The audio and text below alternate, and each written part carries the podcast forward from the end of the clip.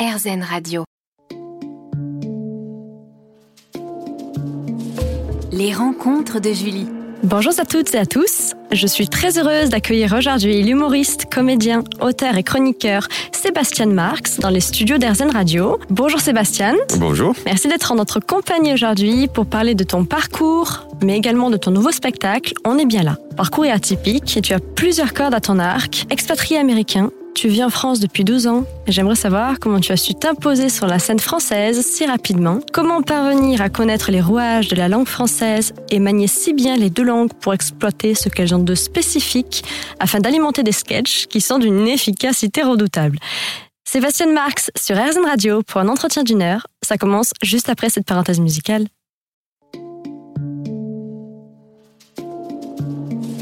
Les rencontres de Julie. Bonjour Sébastien Marx. Bonjour. Merci d'être avec nous aujourd'hui sur RZN Radio. Avec plaisir.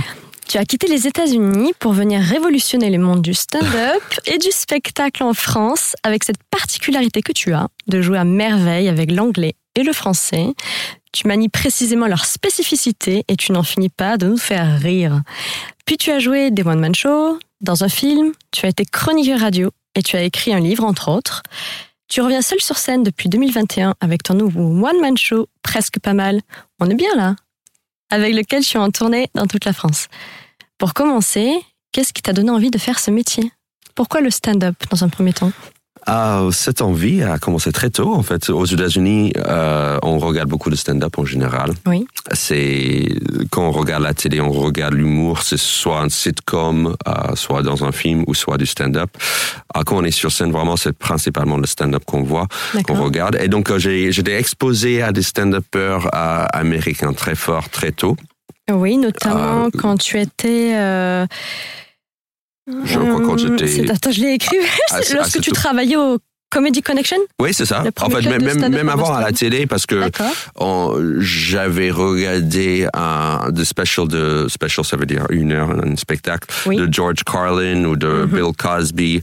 Euh, et après, euh, quand j'étais plutôt adolescent, il y avait l'émission de Jerry Seinfeld qui était diffusée à la, qui s'appelait Seinfeld, qui était diffusée à la télé, qui était le, le sitcom le plus regardé à l'époque là. Et avant chaque épisode, il y avait toujours un morceau de stand-up que Seinfeld faisait. Et euh, donc oui, j'ai absorbé le, le stand-up assez tôt et, et, euh, j'avais envie à 16-17 ans de, de tenter de monter sur scène. J'ai pris un cours de stand-up à Manhattan. D'accord. Parce que moi, moi j'ai grandi à New York, mais j'ai grandi dans la banlieue, en gros 30 minutes au nord de, de Times Square. Mhm. Et donc, je me suis dit, tiens, euh, j'ai vu qu'il y avait un, un cours de stand-up et, et j'ai pris ce cours-là. Et euh, dans ce cours-là, on a appris à, à écrire notre cinq minutes. Et à la fin de ce cours-là, on monte sur scène dans un, un club qui s'appelait, euh, qui s'appelle toujours, c'est, s'appelle Carolines, qui est de- à Times Square Oui. Toujours existant. Et, euh, et voilà, j'ai pris goût tout de suite. Et euh, après, j'ai fait mes études à Boston et c'est là où j'ai travaillé dans De un... réalisateur? Ah, de, de cinéma, ouais. cinéma. Et donc, j'ai fait mes études à Boston University. Et quand j'étais là-bas, j'ai travaillé euh, le soir dans un comedy club qui s'appelait le Comedy Connection. Malheureusement, ce club n'existe plus. Mhm. Et c'est vrai, c'était vraiment un, super club parce qu'on avait pendant la semaine des humoristes du coin de, de Boston. Et déjà, Boston, c'est un super milieu de stand-up. Et, et le week-end, il y avait des têtes d'affiche nationales, souvent des, des, des humoristes hyper connus Oui. qui, qui passaient euh, faire leur spectacle. Et donc, du coup, ça m'a donné encore plus le goût et je montais sur scène dans ce cl- Mm. club-là. En fait, j'étais le barman, mais aussi euh, je montais sur scène. Mais euh, je voulais être euh, là-dedans, je voulais même, j'ai appris de faire le bar pour pouvoir travailler là-bas. C'est Juste ça. parce que j'ai pu Vous regarder, observer, euh, absorber euh, énormément de- d'humour et, et- et- ça t'a donné du courage supplémentaire? Oui.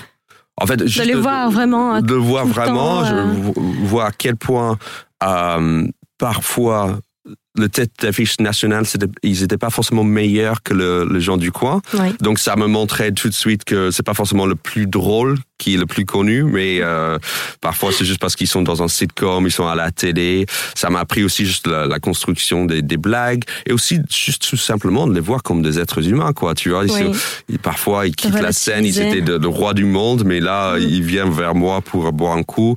Et ils étaient juste des gens normaux, quoi, des gens. Et parfois, on, on voit la vraie personne euh, juste après. Oui. Tu vois, parfois, il y avait des gens hyper sympas, des fois, des fois euh, d'autres humoristes qui se, se la pétaient, quoi. Tu vois. Donc, c'est toujours intéressant de voir ce côté vraiment plus humain des, des humoristes. Mais juste, oui, ça, ça m'a un peu euh, enlevé le côté euh, star de, de, de, ce milieu, de Oui. le voir un peu euh, dans, dans une vie normale. Donc là, tu te dis, je peux vraiment y arriver. Ça va devenir mon credo et j'y vais à fond avec du courage. Et... Ah oui, oui, je, je me suis dit que c'est faisable, quoi. Voilà. Ouais, donc, euh, et bien sûr, en papotant avec ces gens-là, soit, le- soit les humoristes du coin, soit les humoristes euh, de tête d'affiche nationale, oui, ils m'ont donné des conseils, c'est toujours intéressant de l'entendre, et oui, c'était encou- encourageant, ouais. Merci Sébastien. On se retrouve juste après une pause musicale sur RZN Radio. À tout de suite.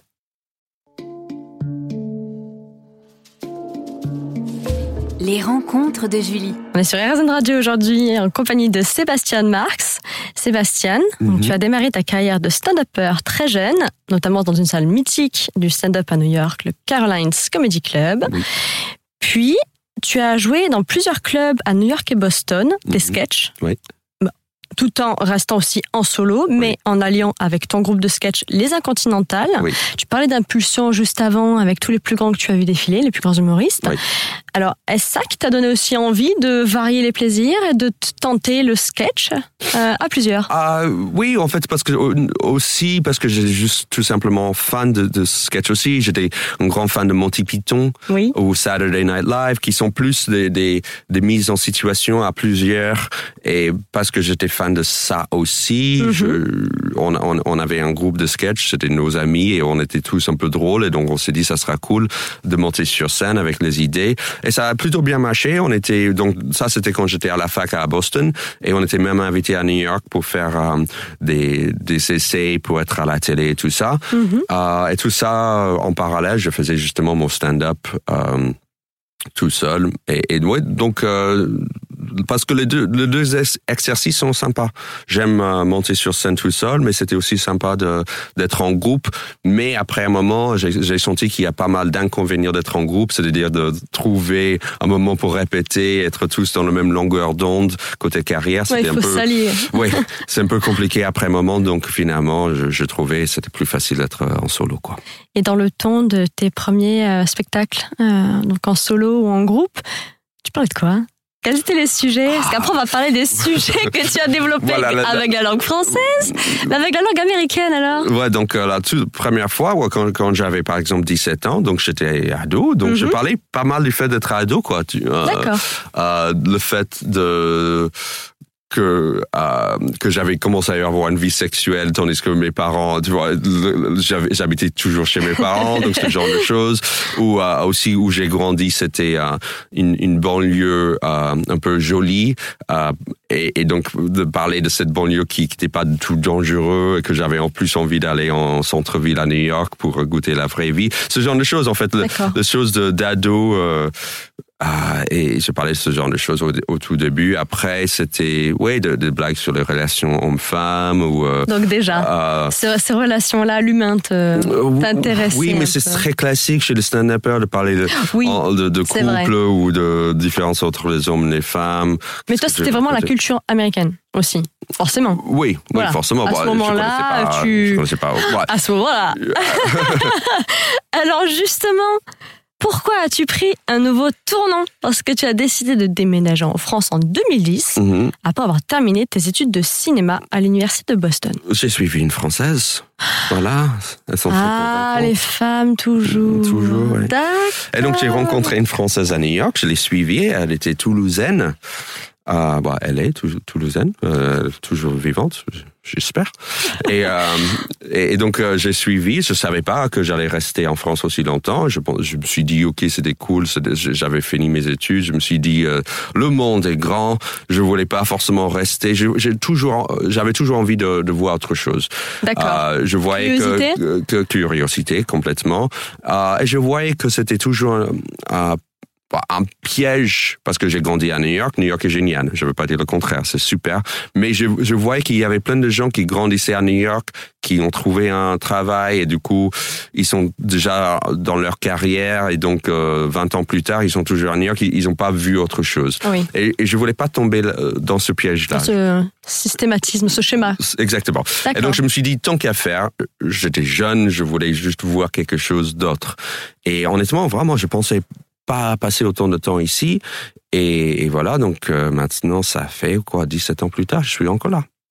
Non, On peut dire que c'était le rêve de fuir le rêve américain, l'American Dream? En fait, euh, parce que le- la France a un rêve aussi. Hein. C'est- quoi, tu le voyais comme un Eldorado pour tes plans de carrière? Ah, non, je, je pensais pas carrière au début euh, quand je suis venu en France. Vraiment, je, je, je pense que je suivi un peu, ouais, j'ai suivi mon cœur, quoi. J'ai suivi euh, l'amour et voilà. Et tu vas nous dire la suite juste après une parenthèse musicale. Oui.